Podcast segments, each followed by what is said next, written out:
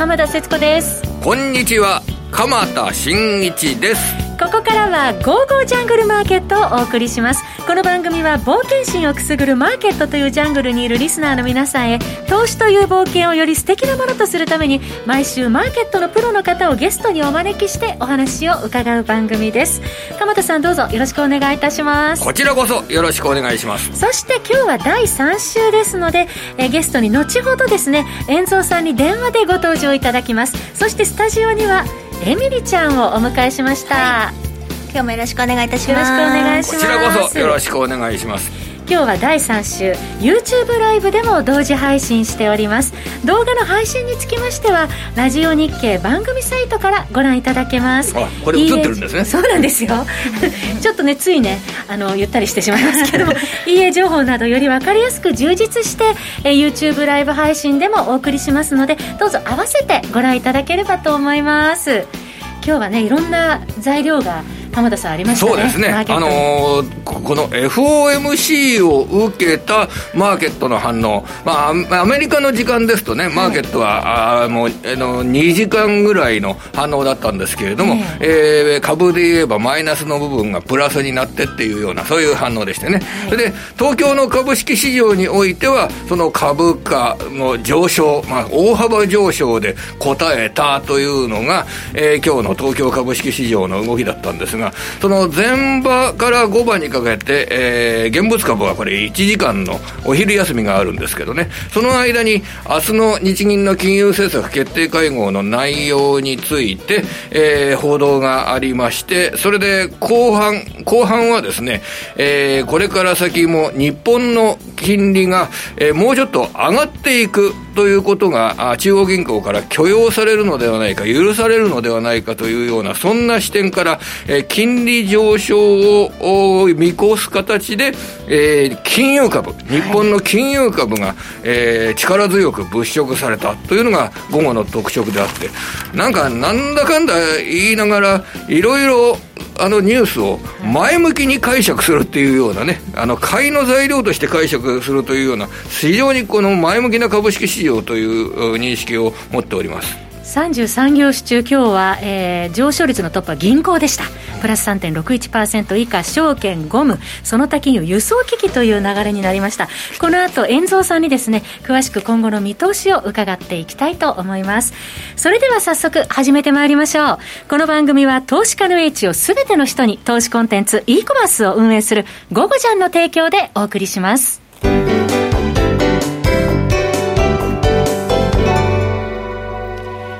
それではここからは、遠蔵さんと鎌田さんに株式為替市場についてお話を伺っていきたいと思います。遠蔵さん、こんにちは。こんにちは。よろしくお願いします。よろしくお願いします。よろしくお願いします。はい、さて、遠蔵さん。えー、昨日の FOMC、えー、それを受けたマーケットの動きということで、まず FOMC の内容については、遠藤さんはどのように評価、受け止めていらっしゃいますか？そうですね、まあ、結局、いいとこ取りって感じですかね、うん、あのまあ、昨日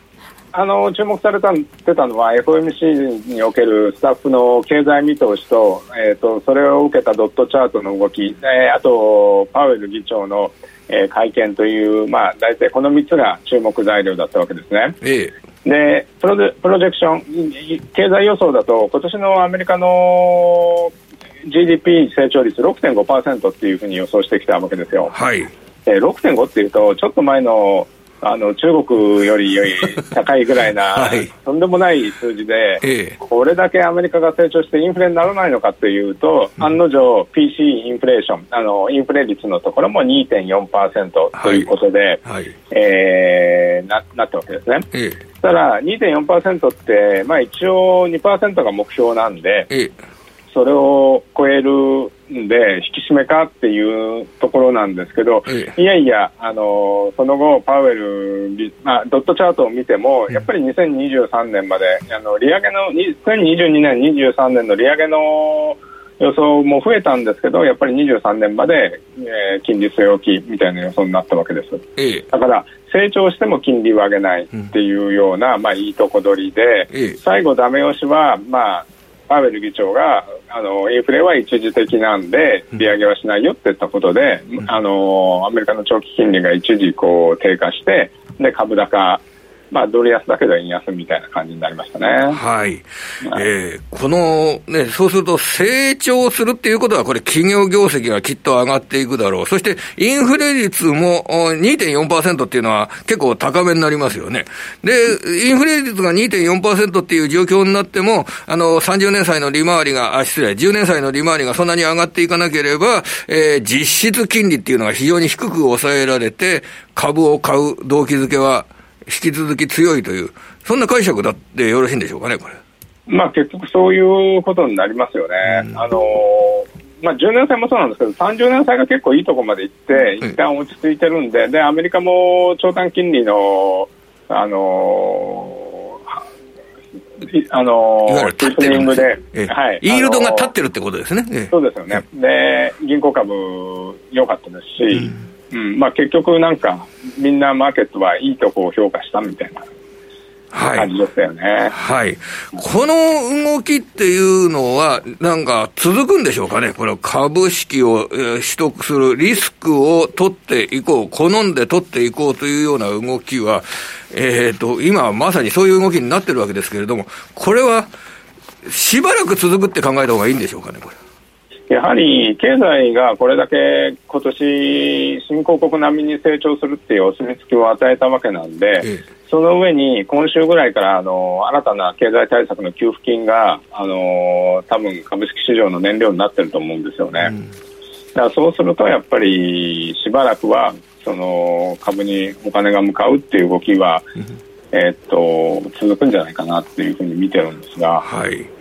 で、えー、債券利回りについては、どんな見立てをすればいいのか、教えていただければと思うんですが、これ、いかがでしょうかね。に日本のいや、あの、アメリカです。アメリカです。まずはアメリカでいきましょう。はい。はい。17歳、確かに上がってきて、まあ、まだ高値圏にいるわけなんですが、えええー、と30年歳のすごい長いところを見ると、あのー、かなり昔のところの、あのー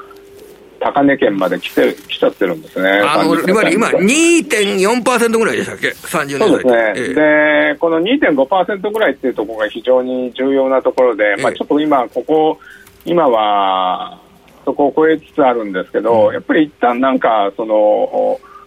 いいところまで来てるかな、この2.5から2.7ぐらいの間で止まれば、ここ2019年にあの戻り高値になったところなんで、ええうんまあ、そこを超えられなければそのそんなに金利が大きくここからさらに上昇するってことがなくて、まあ、高値圏で落ち着くんじゃないかなというふうに見てるんですけど、はい、だそれ37歳なんかを見るとあのそろそろ一服してもいいレベルまで来たかなっていう感じしますよね。はい。で、例えば30年債が2.5%の利回りになったときに、じゃあもう2.5%あればここで運用ができるからということで債券市場にお金が入ってって、その結果、えー、30年債の利回りが上がらなくなって、で、株式市場には、からは、債券市場に30年債の2.5%を好んでお金が逃げてきて株価が上がりにくくなるとか、そういうことは考えなくていいわけですか、これは。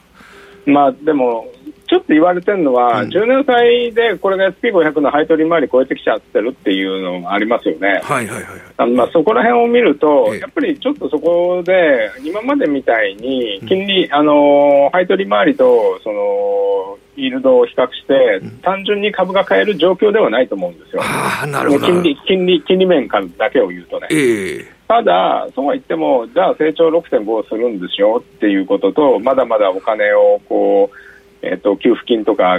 投入されてくるとなると、うん、まあ、6.5%の成長なんか、まさに日本なんか、あの日本株なんかあの、世界の景気敏感株なんで、アメリカが6.5%成長してくれたら、すげえ企業業績はやっぱり跳ね返ってくるよねっていう、まあ、そこら辺の安心感もあるんじゃないですかね。ああ、なるほど。あの、債券の利回りに魅力あるレベルになってきても、やっぱり株の利益がこんなに上がるんだったら、株を買った方が得じゃないかっていうような意識。ここが今強くなってる、期待値として強くなってるんでしょうかね、これ。そうですね、まあ、機関投資家、最近行くと思うんですけど、うん、あのそういうお金ばっかりじゃないと思うんで、ええ、あのまだまだそこら辺は株から全部お金ぶち抜いて、あの債券行こうっていう感じではないと思うんですが。うんはいさて、そういう視点で、FX トレードやられてる方に対するアドバイスということではいかがでしょうかね。どんな通貨の取引やると、これからいいんでしょうか、遠藤さん、ズバリお願いいたします。えっ、と、ここ1か月ぐらい、すごく円安なんですね。うん、でドル高に行ってもドル安に行っても円安なんですね、ええ、あの黒線が非常に強いんで、はい、ですから、ちょっとやっぱり黒線のおしめ買いっていうところがいいと思うんで、円売りを、まあ、ドル円もおそらく、まあ、ドル円ちょっと動か109円を挟んで動かなくなっちゃってるんですけど、うん、あのユーロ円とか、あのポンド円なんかも今までレジスタンスになってたところを超えてきちゃってるんで、えー、OJ 円なんかもそうですよね。ですから、まあ、ちょっとここら辺おしめ買いでもう一段高値を狙いに行くっていうのがいいんじゃないかなというふうに思ってます、まあ、全部節目の130円とか150円とか85円とかっていう重要なところ抜けてきてるんで、ええ、プロセンは強いと思いますね、そうすると円以外の通貨をあの買うという基本路線でよろしいんでしょうか。それでその円以外の通貨をその時その時によって選んでいくっていうような、そんな感じでしょうかね。そうですね。おっしゃるように円売りでどれを買っていくかっていうような感じになると思います。ごく足元だと、どういう通貨に魅力が出てきてますかね、これ。そうですね、まあ今日雇用統計良かった、5ドル円なんかも85円乗っけてますし、えー、ポンド円なんかも、まあ、ポンド最近下がってたんですけど、150円しっかり超えてきてるし、ユーロ円も130円抜けなかったところを超えてきてるんで、まあ、まあ、すごく単純に言うと、その130円とか85円のところを、えっと、壁に、うん、えー、買っていく、まあ、そこ抜けたら一旦やめるみたいな、まあ、そんな感じでもいいかと思うんですよね。はいあと最後に遠藤さん、あの、先週から今週にかけて、えー、とりあえずここまで、あの、ユーロ地域の中央銀行、そしてアメリカの中央銀行、あこれが金融政策が明らかになりました。で、えー、ヨーロッパ、ユーロ地域では、4、6月期に、えー、資産改良を加速させるぞっていう結構定性的表現ですけれどもね、そういった、は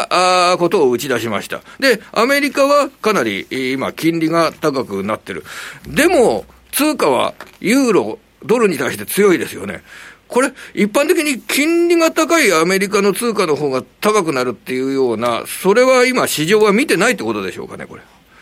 うんまあ、ちょっとどっちもいい方向をとあの取るっていうので、あのその債券帰り増やすって言って、ユーロ一瞬売られたんですけど、また、あのドルがあの売られる局面では、ユーロが戻ってきたりとか。えー絶対水準のアメリカの金利高いのに、うん、やっぱりそれに対して、えーと、ドルがそんなに上がらなくなってきてるのも確かなんですよね。えー、うん、だから、ある意味では、その金利水準にあの株価も為替もなんか耐久力がついてきたっていうか、うん、まあ、新しいなんかニューノーマルじゃないですけど、そのレベルも今下がってるところなんで、ただ全体的な流れは金融緩和継続でリスクオンの動きということなんで、株高、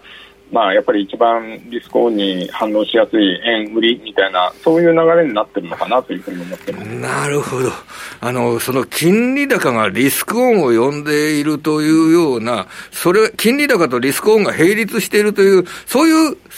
次元に入ってるっていうこと、ここを重視しなきゃいけないんでしょうかね。うん、まあちょっといいとこ取りすぎて怖い。じゃ怖いんですけどね。はい、今ちょうど時間外でアメリカの長期金利1.719%と1.7%台に上昇してきましたね。で、為替ドル円も109円20銭台つけてまいりましたね。遠藤さん、ね。うん、いいとこ取りというところが続いているということですが、はい、えー、今お話しいただいている遠蔵さんのメルマガのご案内をここでさせていただきます。午後じゃん投資サロンでは、遠蔵さんのメルマガサービスを展開しています。その名も、遠蔵リアルトップトレーディングです。えー、月額4500円で提供しています。遠蔵さん、かなり好評いただいているようですね。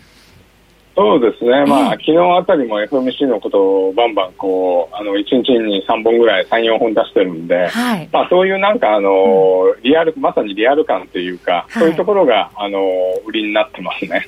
もうフルタイムのリアルトレード情報が満載なんですよね、遠藤さん。一応そういうふうにやってます。はい、遠藤さんは、眠らなくても大丈夫なスーパーマンということなんでしょうか、これは。いやじじじいだから眠り浅いんですよね。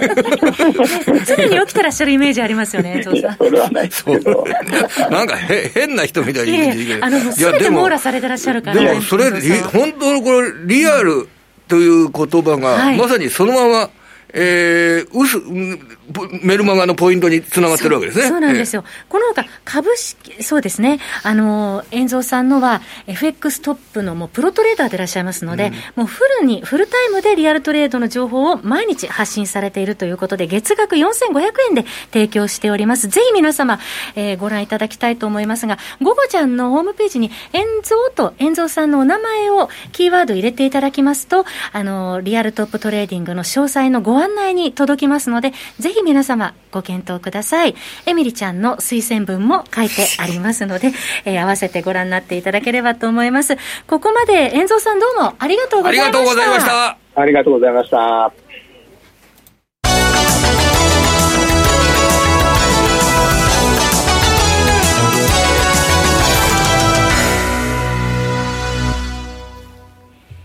さて、ここからは、自動売買 EA 特集です。エミリちゃん、よろしくお願いします。はい、お願いします。今月もエミリちゃんからリアル運用ランキングをご紹介いただきます。はい。はい、午後じゃんリアル運用ランキングトップ3をご紹介いたします。はい。まず第3位です。春夏終日です。はい。はい。通貨ペアが OG ドル、カナダドルです。取引スタイルがスキャルピング、デイトレード、ポジショントレードです。使用時間足が5分足となっております。ボラティリティの小さいオージー、カナダに絞った、えー、レンジ相場向きのリピート系 EA です。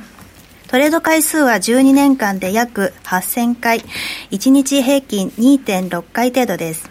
月平均790ピップスの利益が出ており、ドローダウンが小さく、資産曲線が直線的で右肩上がりになっております。はい。はい。トレンド相場よりあのレンジ相場の方が利益が出るという家なんですね。そうですね、はい、リピート系ということで、うん、あの上下の動きをうまく取っていい。家だと思います、はい、はい、こちらお値段税込み1万6000円です、はい、続きまして第2位です。アンズアルファです。かわいいお名前ですね。はい。えー、通貨ペアが OG ドル、ニュージードルです、はい、取引スタイルがデイトレードです使用時間足が5分足です。比較的少なめの資産でも運用可能で、シンプルなトレードで、レンジを堅実に拾って、長期運用でも利益を積み上げていけるように設計してあります。大きな価格変動が起きるとストップクローズロジックが発動します、はい、こちらもレンジを使った家ですね、はい、はい、安定的に利益が得られる、ね、そうですね。コツコツと、ね、はいえこちら税込み1万9800円です、はい、それでは第1位です、はい。EA6 トレードフォローアベレージングスワップです、はい、こちら、えー、前回もご紹介したと思いますが、はい、えー、通貨ペアが OG 円、ユーロ OG、OG スイス、ニュージー円、ユーロカナダ、そしてビットコイン円となっております。はい、取引スタイルがデイトレード、スイングトレードです。使用時間足が15分足です。最適トレードでコツコツ利益を積み上げ、片方向にのみトレードを行い、売買差益とスワップの両方を狙う EA です。スワップを前提としており、えー、長期間のほったらかし運用を想定しています。テクニカル分析はせずに、ポジショニングのみでトレードを行う EA です。なるほど。相場とまあトレード方向一致してれば、どんどんトレードに乗って、トレンドに乗って利益を得ていくっていう形ですね。そうですね。はい。はい。えー、そして、えっと、相場が逆行すれば慎重に難品をしていきます。まあ、ポジションコントロールだけの EA ですが成績は残せているそうです、はい、はい、こちらお値段税込み9980円とお得になっております。最近エミリちゃんがご紹介いただいているこのねリアル運用ランキング、はい、通貨ペアやはりオージーとかニュージーとか動いている通貨に対してのが多いですよね。うん。ね、ここ数か月多いですよね。うんね。やっぱりオージーとあの、ニュージーランドドルのこの売買、あの、はい、基本的には同じ方向性、オセアニア通貨として同じ方向性を向くような部分がありますけれども、えー、その微妙な変化などをうまくあの取っていくっていうような、あそういった、あことの、まあ、システムっていうんでしょうかね、そ、ね、のあたりが充実してるっていうことなんでしょうかね。なんかあのリスクはあんまり取らずにコツコツっていうタイプが多いんじゃないですかね,、そうですね。確実に利益を上げていくという家がやはりリアルでは人気だということなんですね、うん、はい、はい、エミリちゃんからリアル運用ランキングトップ3をご紹介いただきました。はい。エミリちゃんからお知らせがあります。はい。午後ちゃんより新しいサービスのご紹介です、はい。ゴゴジャンに1対1でやり取りができるスキルシェアルームが新たにサービスインしました、はい、現在 EA 作成コンサルティングやオンライントレード講座などが人気となっております。またスキルシェアルームは投資分野だけにとどまらず画像制作動画制作ナレーションなどオンラインで納品できる制作物のやり取りにもご活用いただけます。今エミリちゃんがご紹介いただいているこのスキルシェアルームって具体的にどんなイメージなんですか、うん、えっとですね、うん、あの最近 CM でココナラっていう、はいアプリが紹介されてるんですけども、はい、なんか最近そのスキルマーケットが流行っていて、うん、各個人の持っている能力、うん、スキルだったりですね。そういうのをあの商品として売っていく、うん、でそれを購入したいお客様が、えー、そこで一つずつ購入していくという形になってますね。マッチングしてくれるんですね。すね。なんか例えるなら、うん、そのフリマアプリが流行ってるじゃないですか、はい。はい、でフリマアプリって個人でなんか1個ずつ出していくじゃないですか、うん、そこを自分の教えることができる能力をそこに載せていくみたいな感じかなって思うんです、それでスキルシェアルームっていうんですね。そうですね。はい、はい、そしてあのどなたでも簡単に出品できますので、はい、はい、得意なスキルをお持ちの方は、ぜひお気軽にご出品していただければと思います、はい、リスナーの皆さんもぜひご検討ください。そうですね。はい。えっ、と出品のご相談はゴゴジャンのチャットサポートまでお願いいたします。詳しくはゴゴジャンのホームページのインジケーター電子書籍のページの特設カテゴリーからご確認いただけます。はい。えー、ゴゴジャンではね、今ご紹介いただいたように、新しいサービス、次々と出てますのでね、ゴゴジャンのホームページ、ぜひ遊びにいらしてください。出品っていうのはね、いろいろなもの、自分で作ったものをアピールする場所が、をこう設けていただいてるというそういうような意味合いで捉えればいいわけですね。なんか最近その、タレントさんでも自分で YouTube だったり、いろいろコンテンツを出して、各個人の能力を出していける場が最近流行ってきているので,、でそういうあの一般の方も、事務所を通さなくても、その自分の教えることができる能力をこうシェアしていけるっていうのは素晴らしいことかな。これで、よくアメリカンドリームっていう言葉がありましたけれども、はい、今、インターネットが幅広く普及するということによって、ワールドドリームっていうんでしょうかね、その努力によって自分の場を得て、そこでアピールして、世界の人たちに認めてもらうというような、そういう場が増えてくるっていうのは、すごく、あのね、えー、人々が活躍していくという上で、す、ね、えー、すごく考えできることだと思いますね。すね。スキルを表現できる場が広がりましたね。ですね。ね詳しくは、ゴゴちゃんホームページご覧になってください。エミリちゃん、ありがとうございました。ありがとうございました。それでは、ここからは、鎌田さんに今後の見通しについて伺うコーナーです。今ですね、ちょっと期末ということもあって、はい、えっ、と、株式市場でですね、一つの特徴、なんかね、株主優待を増やしたり、はい、新設したりするような会社が、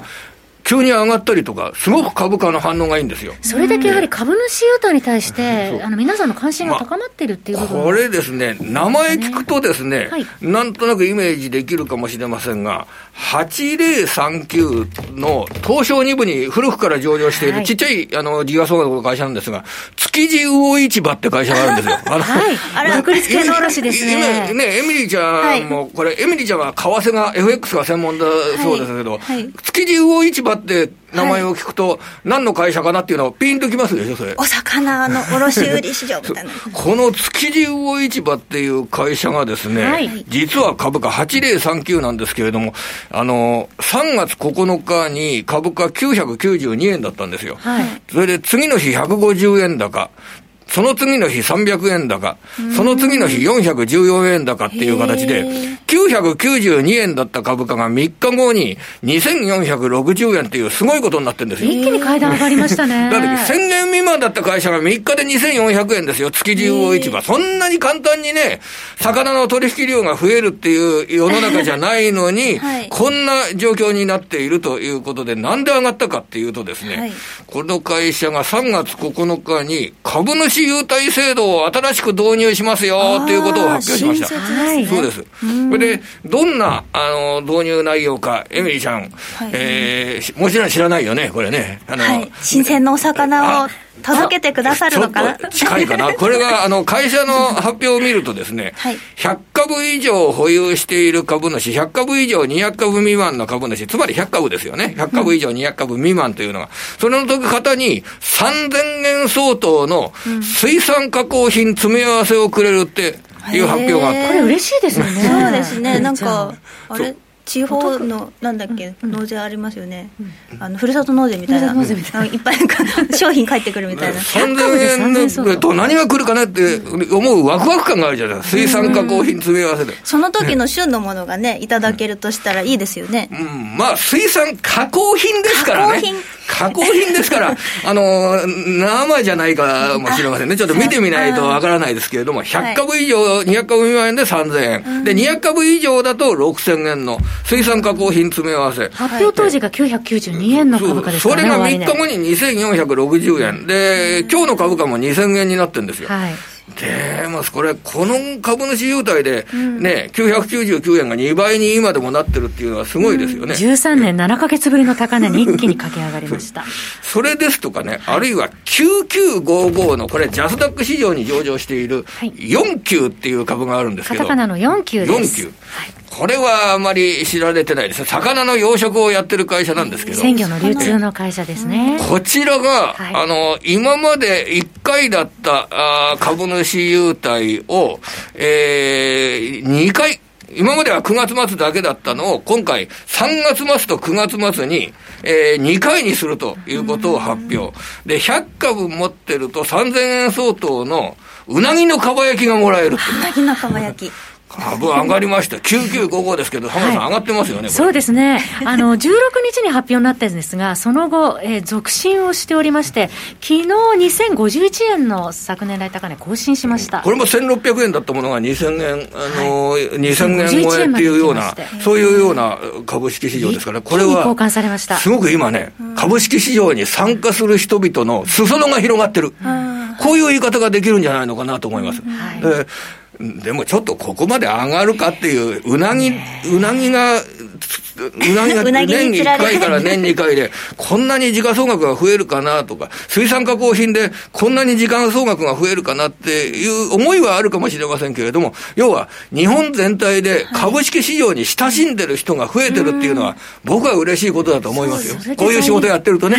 材料にね、すぐに反応するという結果となるわけですね。皆さんが興味を持ち始めてるっていうことですよね。その流れの一つですよね。株価がね、30年ぶり高値とか言うと、どんなことやってんだろう、株式市場はっていうことで、若いサラリーマンの参加者なんかも増えてるんじゃないでしょうかね。いい流れですよね、あまだまだお話を伺いたいんですけども そろそろお別れの時間となりました。今日はゲストにエミリちゃんお迎えしてお送りしました、はい、ありがとうございました。そして電話のご出演は遠蔵さんそして鎌田さんどうも今週もありがとうございました。はい、それでは皆さんまた来週この番組は投資家の位置を全ての人に投資コンテンツ e コマースを運営する「ゴゴジャン」の提供でお送りしました。